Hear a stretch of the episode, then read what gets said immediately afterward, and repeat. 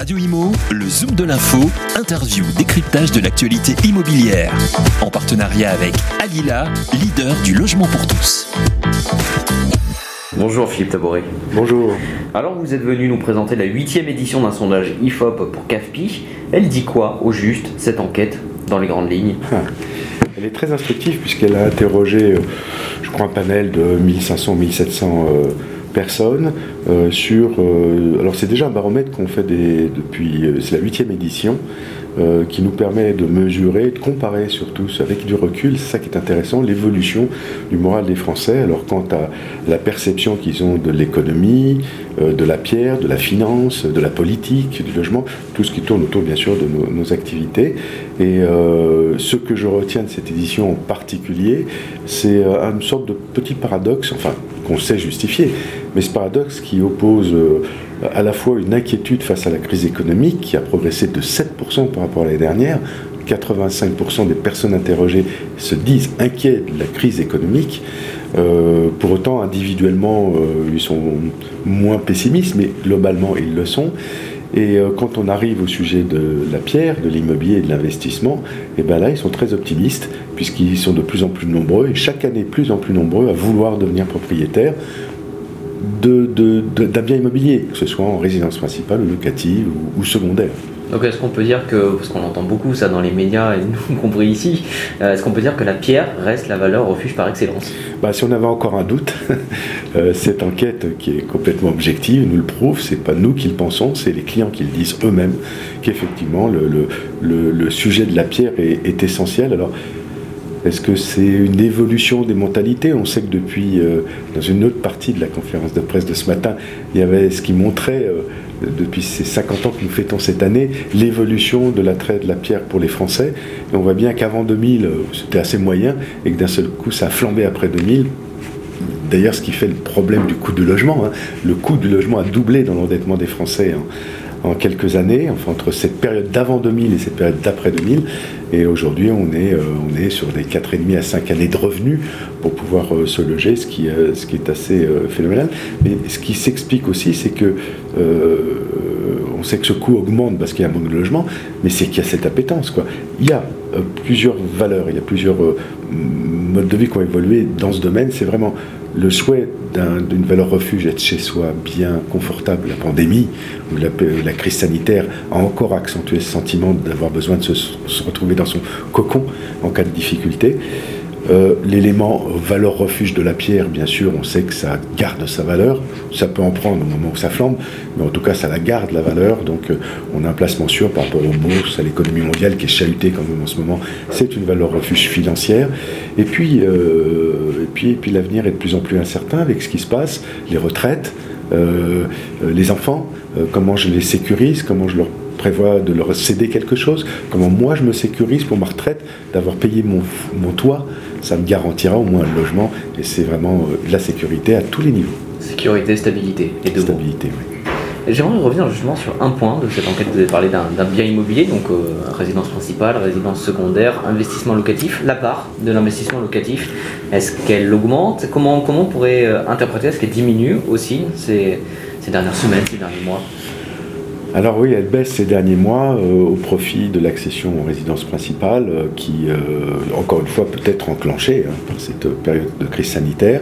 il y a d'autres éléments, je pense, qui fait baisser la part des investisseurs dans, les dossiers qu'on monte. Hein. Grosso modo, si je devais donner un chiffre référence, chez CAFPI, il y a à peu près 15 à 20% de nos clients qui sont des investisseurs pour euh, environ 80 euh, à 85% de résidences principales hein, euh, et secondaires. C'est à peu près le quota. Aujourd'hui, cette part d'investisseurs se rapproche des 10%, c'est-à-dire un tiers de moins. Première raison, je pense, c'est peut-être la situation économique inquiétante, prudence, je devais investir, mais j'attends de voir ce qui se passe, vers où ça va, qu'est-ce que vont être les contraintes. Problème politique aussi de confiance. Est-ce que le dispositif Pinel, par exemple, si je choisis cette option, est fiable, pérenne euh, Là, un manque de lisibilité aussi dans ce domaine. Et puis, euh, un autre élément, euh, là beaucoup plus concret, technique, c'est le financement. avec les contraintes HCSF dont on a parlé, Banque de France, imposées aux banques, le système de, contraintes de calcul, hein, l'endettement, etc., ne correspond pas à un projet d'investissement immobilier où ne serait-ce que le ratio d'endettement, par exemple, est calculé d'une part sur les revenus en comparaison des charges de l'emprunt. quand on a un loyer qui tombe en plus, et eh ben, ce loyer, on ne peut pas le mettre dans les revenus il doit venir en déduction des charges et ça change complètement la donne. Mais on n'a pas le droit de le faire. On n'a plus le droit de le faire avec ces contraintes.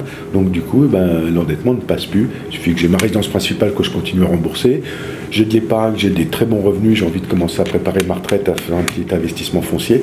Ben, je peux dépasser rapidement les 35% tolérés et être exclu tout simplement. Donc ça veut dire quoi? Ça veut dire qu'avec ces contraintes, ces critères du HCSF, du Conseil de stabilité financière, eh bien on sort de l'assiette de solvabilité finalement des gens, des cadres, des CSP+, qui ont les moyens de payer, mais qui ne peuvent pas souscrire à un crédit. La banque ne peut pas lui accepter. Voilà. Pas lui accepter. Alors il y a ça.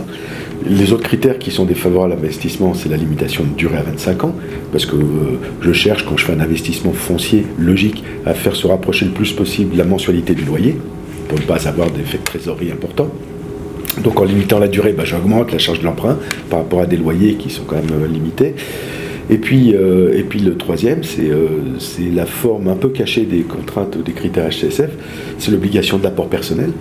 Quand je fais un investissement foncier, je ne mets pas d'argent sur la table. C'est l'effet de levier du crédit qui me permet à la fois l'effet fiscal, l'effet patrimonial, etc. de cette opération. Son bénéfice est calculé de cette façon-là. En tout cas, elle l'a toujours été.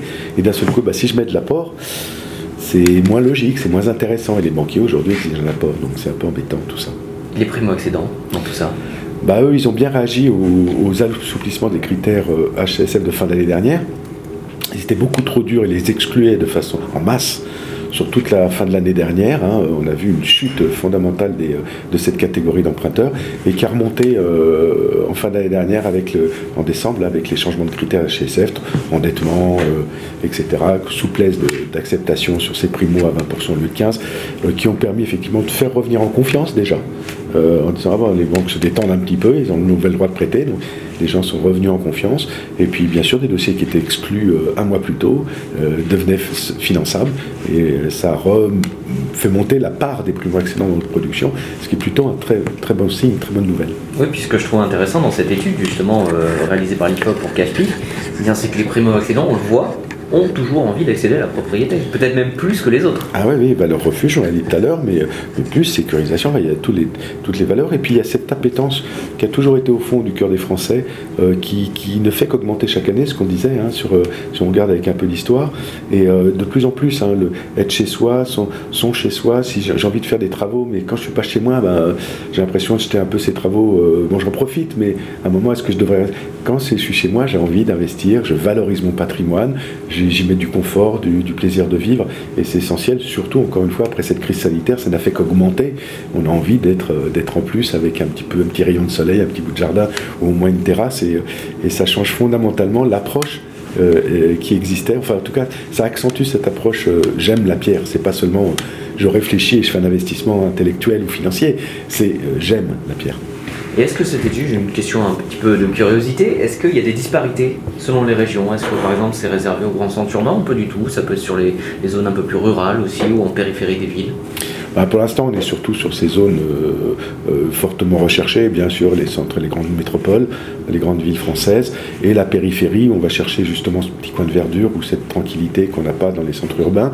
Donc il y a un peu ces mouvements qui sont en train de se produire, euh, mais ça reste concentré à des zones, des bassins économiques en définitive, et c'est bien là où l'urbanisation, où l'immobilier en France doit évoluer en étant dans ces zones, en, faisant en sorte de mettre les infrastructures nécessaires à faire des villes moyennes, des, des villes agréables et, attirante. Ce n'est pas encore tout à fait le cas, c'est là où il doit y avoir une grande évolution. Comment vous voyez l'avenir, les mois, l'avenir? Est-ce que, parce qu'on sait que la période en ce moment est floue, est-ce que l'avenir l'est encore plus ou pas du tout? Oui, euh, d'un point de vue général, hein, bien évidemment, on va probablement euh, sortir de la crise vraiment telle qu'on la vit euh, depuis plus d'un an avec le vaccin, donc à la rentrée septembre. Ça va avoir des, impacts sur l'économie, peut-être sur les taux d'intérêt de crédit. Donc je suis assez méfiant à, voir. Alors, euh, moi, j'ai jamais été contre une remontée des taux, puisqu'en fait, ça signifie que d'un autre côté, la croissance est revenue, qu'il y a un peu d'inflation saine, donc la machine repart. C'est pas mauvais. Il faudrait pas que ces taux flambent Et là, parce que là, on exclurait beaucoup de candidats à l'accession et, au crédit, et euh, ça, c'est plus ennuyeux. Je suis assez optimiste euh, quant à, la réaction. Ce que, ce que je crains principalement, c'est la période électorale dans laquelle on rentre. On fait bien belles promesses qui vont être faites, mais je pense que la, France est depuis de nombreuses années, des dizaines d'années, dans une crise de logement profonde qu'il va bien falloir qu'un jour ou l'autre, les politiques prennent en charge. Aujourd'hui, on est encore en train de nous inventer des nouvelles procédures euh, euh, qui vont contraindre la construction avec une vision écologique du système, pas d'artificialisation des sols, moins, de dépenses énergétiques. Oui, mais tout ça a un coût. Euh, faisons déjà en sorte d'avoir suffisamment de logements pour bien loger les Français. ce serait déjà une première étape, donc de construire plus, de permettre aux promoteurs de développer l'activité, de faire de la recette économique, de proposer des biens, faire tomber grâce à cela les prix de l'ancien. Enfin, tout ça, c'est une chaîne euh, vertueuse, qui, euh, qui, doit être considérée par les politiques, qui aujourd'hui est un peu négligée. On met des bouts de sparadrap, on met des, petits, des petites injonctions politiques ou, des petites décisions, mais il faudra un vrai plan. Et euh, je pense que la profession aujourd'hui appelle à un plan long terme, ou en tout cas moyen terme, du logement qui devient indispensable pour la France. Eh bien écoutez, merci beaucoup Philippe Taboré d'avoir été avec nous sur Radio Imo. À bientôt. À bientôt. Radio Imo, le Zoom de l'info, interview, décryptage de l'actualité immobilière. En partenariat avec Alila, leader du logement pour tous.